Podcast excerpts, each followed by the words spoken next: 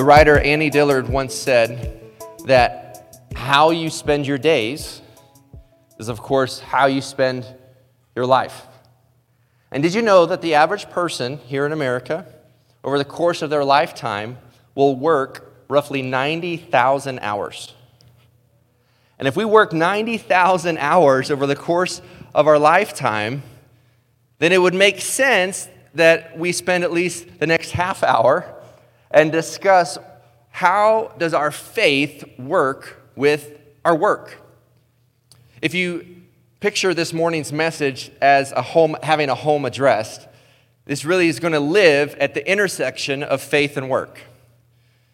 Having been a pastor for about 16 years, a common question or discussion I have is, how is it that our faith impacts our work? And then on the reverse, how does our work impact what we believe in our faith? Too often I see people and have discussions with people who then think there are two separate worlds. There is a sacred world, there is my personal faith, and then there is a secular world or my public workplace. And we tend to keep those things separate. But our faith is not just something for the weekend, it's not just something for a Sunday morning, but really exists to shape every moment and every day of our lives. And so we want to speak into that today. Because here today we are in week 2 of a series called Soundtracks, Finding a Better Rhythms for Your Life. And similar to how a soundtrack is a song that gets repeated in your head, what we're saying as a basis for our series, and we define it this way, a soundtrack is a thought that often gets repeated in your mind. And now we have good soundtracks and we have negative soundtracks. And last week, as a basis for our series, we talked about the mindset that you have going into each and every day, and that we need to regularly proof the playlist of your mind. That you might not have put a thought or a song in there, but you do have the ability to proof or to edit the songs or the thoughts that are in your playlist for everyday life. And so today we want to try to spend the next few minutes addressing the playlist or the thought life when it comes to faith and work. And so if you're taking notes, I want you to write this down, that your work matters to God, and therefore, God should matter to your work. Your work matters to God, and God should matter to your work. And so we're going to break down these two categories in this way, that the fact that your work matters to God, we're going to try to establish really a theology of work. Theology means study of God. And so when we are taking a look at a theology of work, we're saying, how does God care about what we do each and every day? Like, where does that come in? What are the scripture principles that should apply to our lives? And we're going to share 3 kinds of work that worships God. And then we're going to get real practical and talk about how then God should impact your work and influence your work. And we're going to share 4 ways or 4 reasons that God cares and impacts and influences your work that should change the soundtrack that you have, not just today on Sunday, but as you head into work tomorrow on Monday. So let's go ahead and dive in together and spend these next few minutes breaking down this concept of work and really giving a theology of work. Because usually we think of it in 2 separate categories. Well, there's church and then there's work. And in reality, everything is sacred to God, and God cares about all those things. And I know that because it's from the very beginning. It's from the very beginning. Because your work matters to God. Writer and entrepreneur Jordan Rainard puts it this way. He says these words. He says, an entrepreneur is anyone who takes a risk to create something new for the good of others. You see 3 components here. It's anyone who creates something new to take a risk for the good of others. Now, considering that definition, let's read the very first couple verses of our Bibles found in Genesis chapter 1. Genesis chapter 1, the very first verse, reads this. In the beginning, God created the heavens and the earth. And the earth was without form and void, and darkness was over the face of the deep. And the Spirit of God was hovering over the face of the waters. And God said, let there be light, and there was light. Now, here's what's interesting. It's God, Alpha and Omega, knows all things. The God of past, present, future. And he knew that through creating the world, He knew that it was in God's plan that we were going to fall short, and that the only solution to us sinning and separating ourselves from God was for then him to come down, Jesus Christ, who was present there in creation, to come down and to die on a cross for your sins and for mine. And so the question is, if we consider that definition of what does it mean to be an entrepreneur, is to risk something. Well, what did God risk when he created the world? Everything. God was perfectly content in his relationship of the Trinity, God the Father, Jesus the Son, and the Holy Spirit. So when he spoke the words, let there be light, in a way, he was also condemning Jesus to the cross because he knew what was going to unfold. And so God risked everything to create something new, the universe, for the good of others. So we can honestly say that God was the first entrepreneur,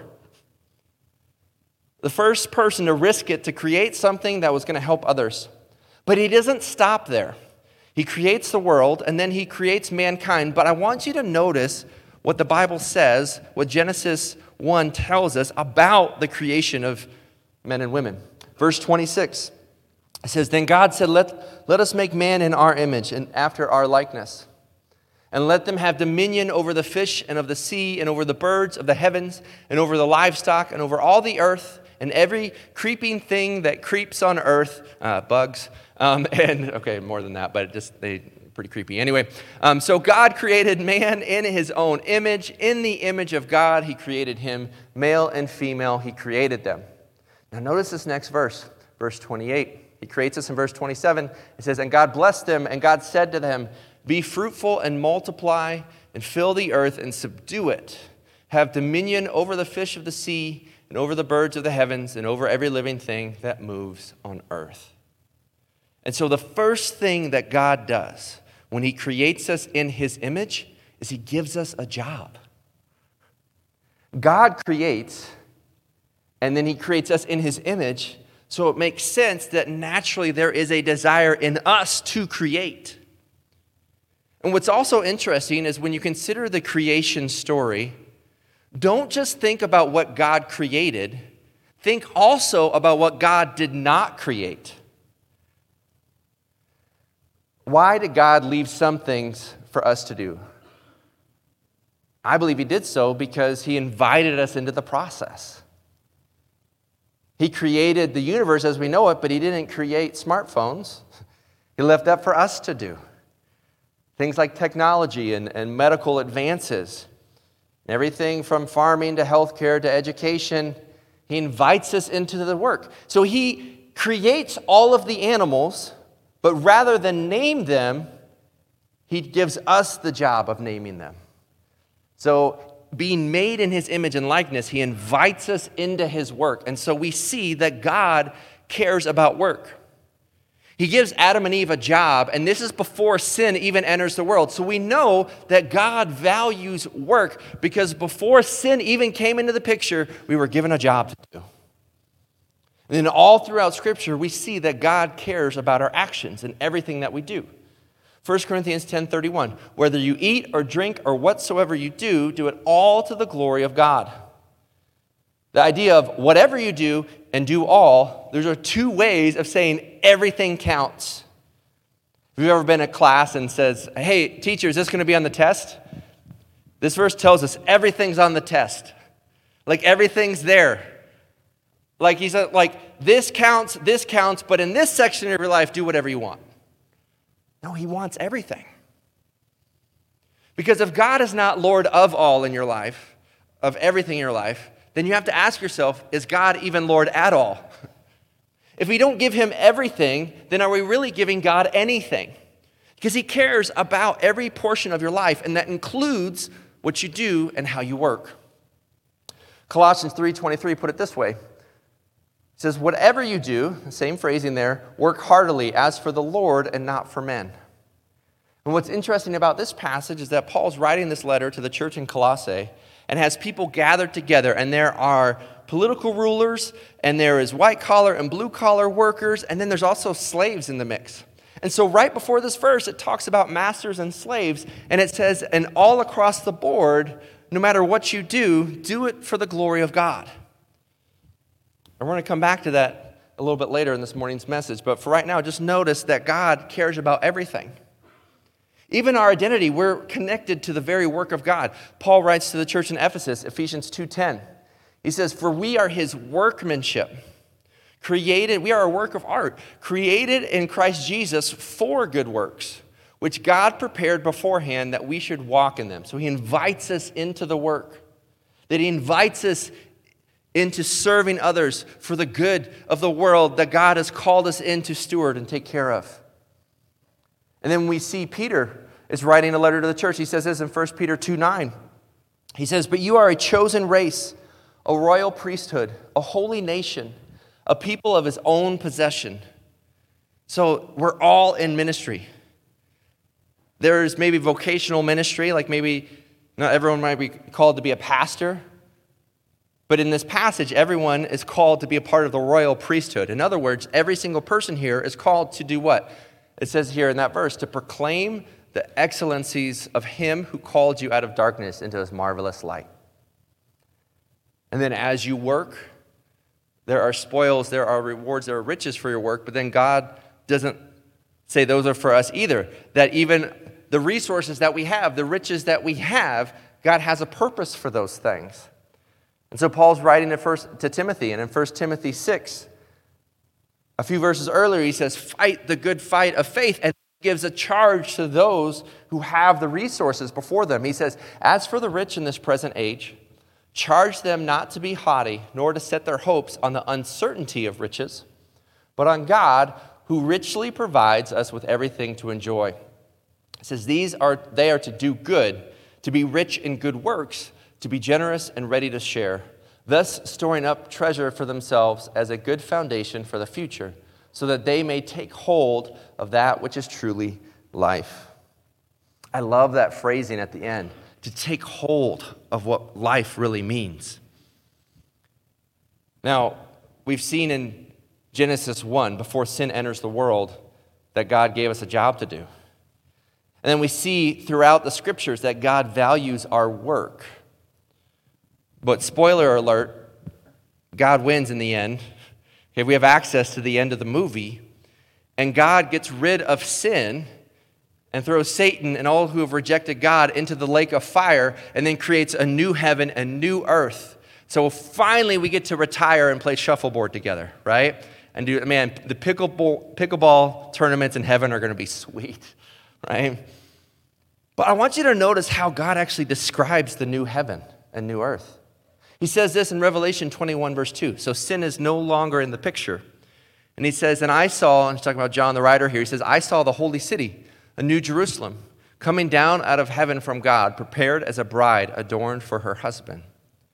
Well, if it's described as a city, and it goes on in chapter 21 and 22 to describe the facets and relationships that we have with one another, and talks about a river of life, and there's jewelry, there is light, there's a street of gold, there's all these different aspects, then we can understand that a city requires work. And so before sin enters the world, there is work. Then we are called God's workmanship, created to do good works. And then after sin exits the world, and all that is left is us and God, then we're called to even a greater work. And so we know this, that God cares about what we do, and that it's not secular and sacred, that everything is sacred.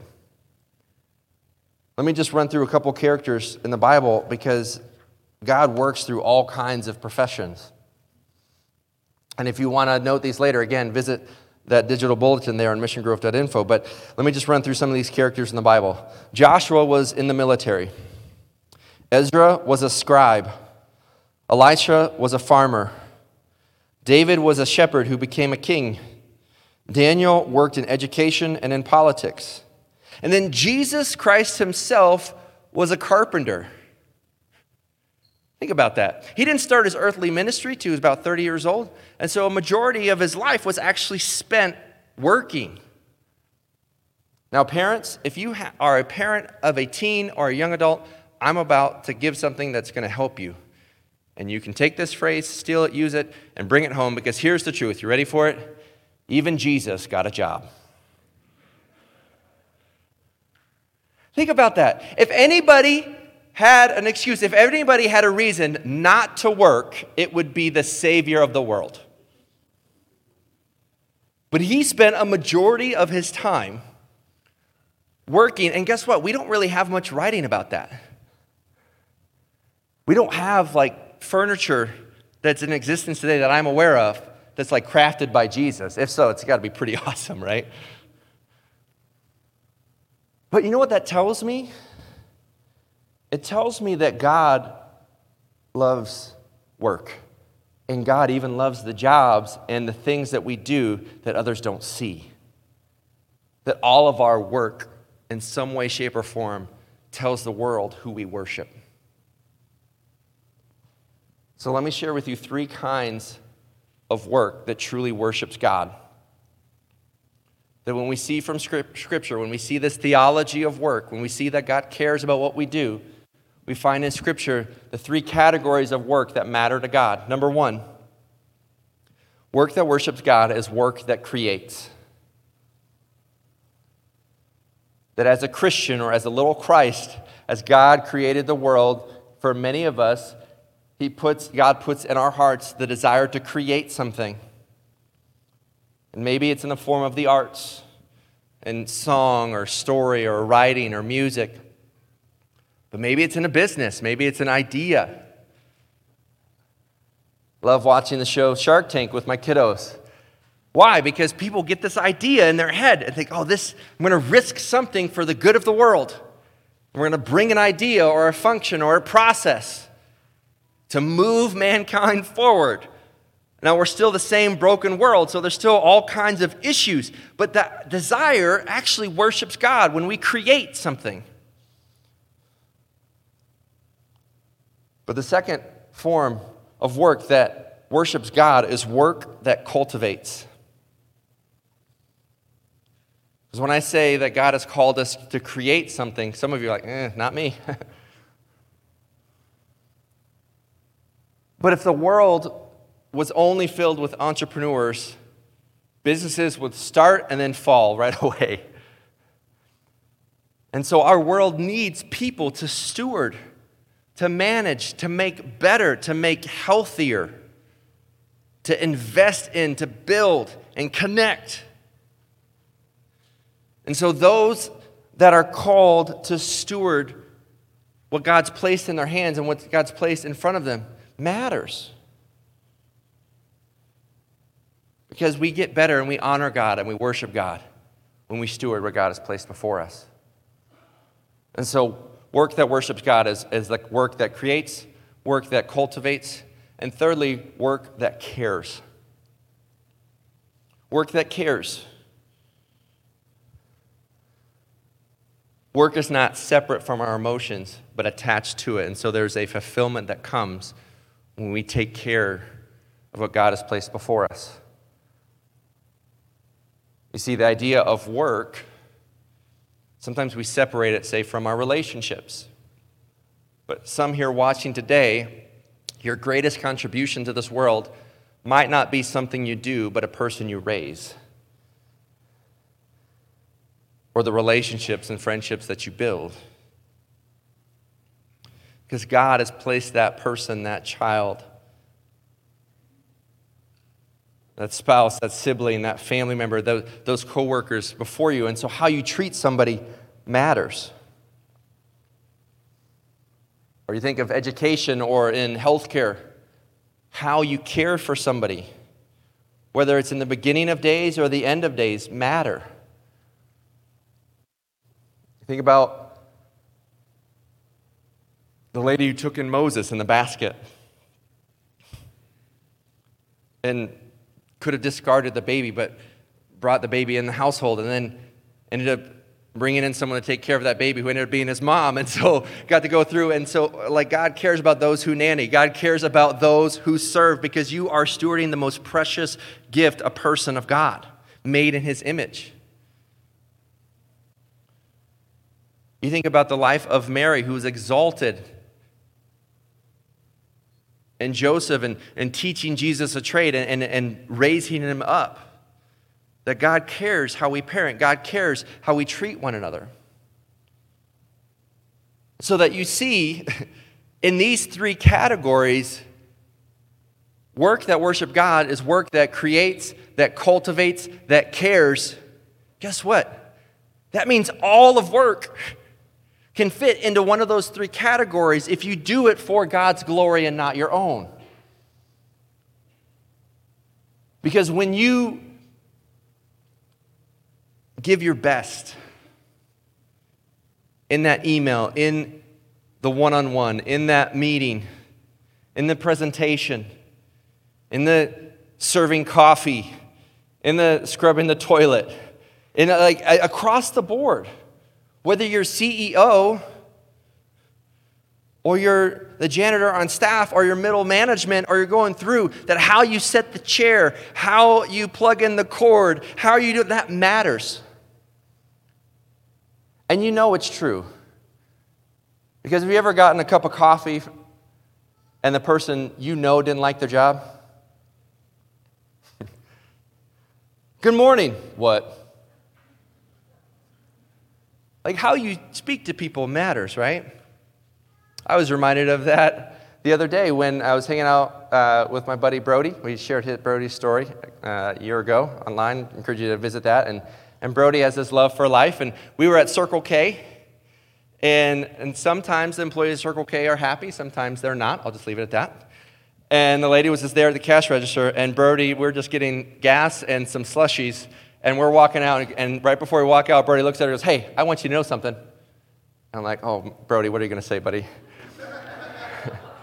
And he looks right at the lady, and if he's watching right now, hey, Brody, he looks right at the lady and says, "I want you to know that you're beautiful, God loves you, and I hope you have a great day." And her whole countenance changed. And there was just this warmth in this conversation, and we walked out, and we enjoyed our slushies, and we moved forward. And just one sentence and one moment can change the countenance of people's day. You know when you have somebody who enjoys their job, don't you? You know when somebody cares about their work. It matters. Excellence matters. Effort matters. Why? Because our work matters to God.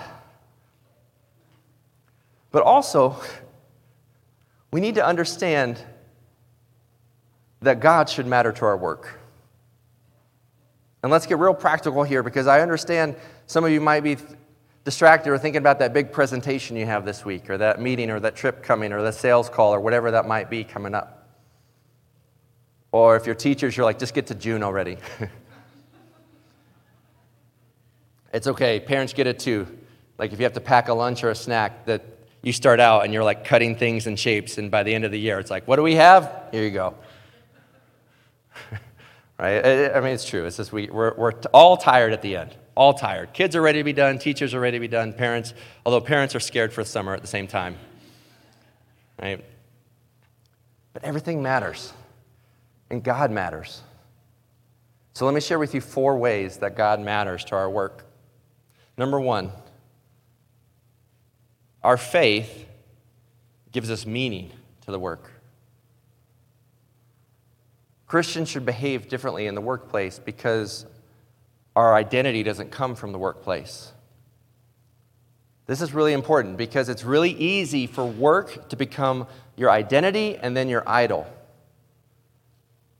The problem with that is what happens if you get success, now you become prideful. And if you lose that job or the business fails, now you become broken. And when you attach your identity to what you do, you ride the roller coaster of where that goes. And there's no different in ministry, by the way. Right? I'll go to a pastor's conference. They're like, "Oh, hi, nice to meet you, nice to meet you." I'm like, "What do you do?" "Oh, I'm this." "What do you do?" "Okay." And the next question tends to be, "Oh, how many people are at your church?" And then it becomes, well, okay. And it goes across the board, doesn't it? That we so often attach what we do with who we are that we get lost. And so some people, they retire and they don't know who they are. Or if your identity is in raising kids, your kids move out of the house, and then where's the relationship at that point? Or you get a job and your business fails, or it has to go bankrupt, or you get acquired and the job changes, or the market changes, or the world gets hit with a pandemic. Okay, that will never happen. Oh, wait, it did. right? And everything changes, and you're left wondering, who am I? Having faith in God in your life is that for me, my identity is not as a pastor, but as a child of God. And with my identity being secure, I don't have to live for my identity. I can live from my identity. And so as a child of God, I am loved as I am right now. And then therefore, I can celebrate and walk in and worship God through my calling to be a pastor and to do the things of ministry. So faith in God gives us meaning to our work. But second, God gives us motivation for our work. He gives meaning even to the small tasks. In fact, there are no small tasks to God. God cares about those little things. God cares about changing the diaper at 2 a.m. He cares about being fully honest in that report. You might be doing a job that you hate, but God might have you there for a reason. God might put you on the road to come across to someone so that you could be the Good Samaritan. God might have you in this place so that you can usher in the kingdom of God in your world. You might not be able to change the entire world, but you can change somebody's world. And so pause for a moment and think, who's in my world right now? Who's on the other end of that meeting, that email, that chain? The students in your classroom, the patient on your hospital floor, the family members who come to visit the patient on the hospital floor. That what you do in and around the meal, or going for a walk, or cleaning up someone's house. See, all the tasks. Here's what's great is that when we are motivated by glorifying God, everything counts at that point. There is ministry when we value excellence. Tim Keller was a pastor in New York City, was talking to a pilot, and the pilot came to him and said, "Hey, Pastor Keller, what does it mean to be a Christian pilot?" And his response was really deep. He said, "Land the plane." Right? Do your job.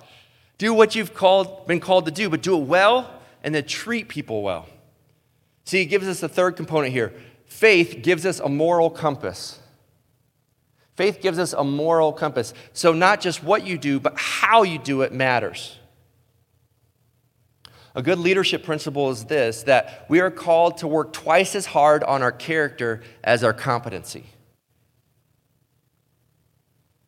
Because there'll be times, and we've seen this in our world today, where someone's capacity or competency surpasses their character, and then they have a major fall.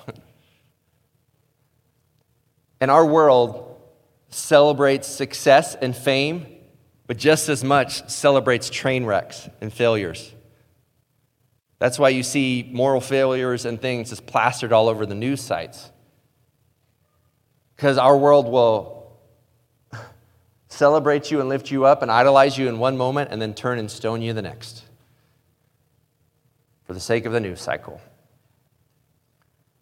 But for Christians, it's not just what we do, but how we do it. You know, I think about our car place. I'll give a little plug for Integrity Auto. It's probably important that you have integrity, right, at an auto mechanic place. Well, they lived that out because one time we had work done on our car, we paid for it, and then a couple weeks later he called back and said, "Hey, I just want you to know that this one piece was actually on warranty, and so I'm just calling you to let you know I'm going to refund you this money." When have you had a mechanic call you to say, "We're going to give you back money for something that's already been done"? So your integrity matters. Then lastly, God gives us a sense of marvel. Now marvel, we tend to think of it as a verb, to marvel at something. But marvel is also a noun. It is a person or experience that causes wonder and awe. And here's the beauty for Christians in the workplace, is that we can always stand and hope and dream of a better future, because you might not get this promotion that you're longing for. You might not complete the story that you think God's called you to write. You might not complete the masterpiece that God's laid on your heart. You might not reach the size of audience that you think God has called you to. But I'm here to tell you that one day you will realize and see the fulfillment of all desires of your heart when it comes to God in heaven. And that desire for a better world is ultimately fulfilled in eternity with God, where there will be a workplace without any sin. There will be production and fulfillment and meaning and joy that comes ultimately and only found in God. And so here we find ourselves in between, in the back, and I'm going to jump in the back here, because here we find ourselves in the story of God. And the story of God has four major chapters. There's creation, then there's the fall where sin enters the world. And much of the Old Testament is filled with mankind trying to make it on their own and falling short. And then Jesus comes down and provides redemption on the cross and rises again on the third day, giving us access to forgiveness, eternity, meaning, purpose, joy. And then he says, I'm coming back. And one day there will be ultimate restoration. And so here we find ourselves between chapters 3 and chapters 4. So there is already availability to redemption, but then there's not yet complete restoration. And so what God is doing is God is inviting us into that story, into the ministry of reconciliation, into the ministry of restoring to how it's meant to be. And so you can invite God into your world, and you offer yourself into God's world, and now you say, you know what, I'm going to make my little corner of God's kingdom better. I'm going to care for my students and know them by name. I'm going to go above and beyond what my employer asks me to do. I'm going to give it my best, and if I'm going to make a mistake, I'm actually going to own it instead of blaming somebody else. And that together, we're going to make someone's day, whether I'm serving a cup of coffee, whether I'm filling out a spreadsheet, whether I'm starting a business, or I'm taking care of someone's kids while they're starting a business, whatever the role is, we get to be a part of the restoration process of the world while already having experienced the redemption found in Christ.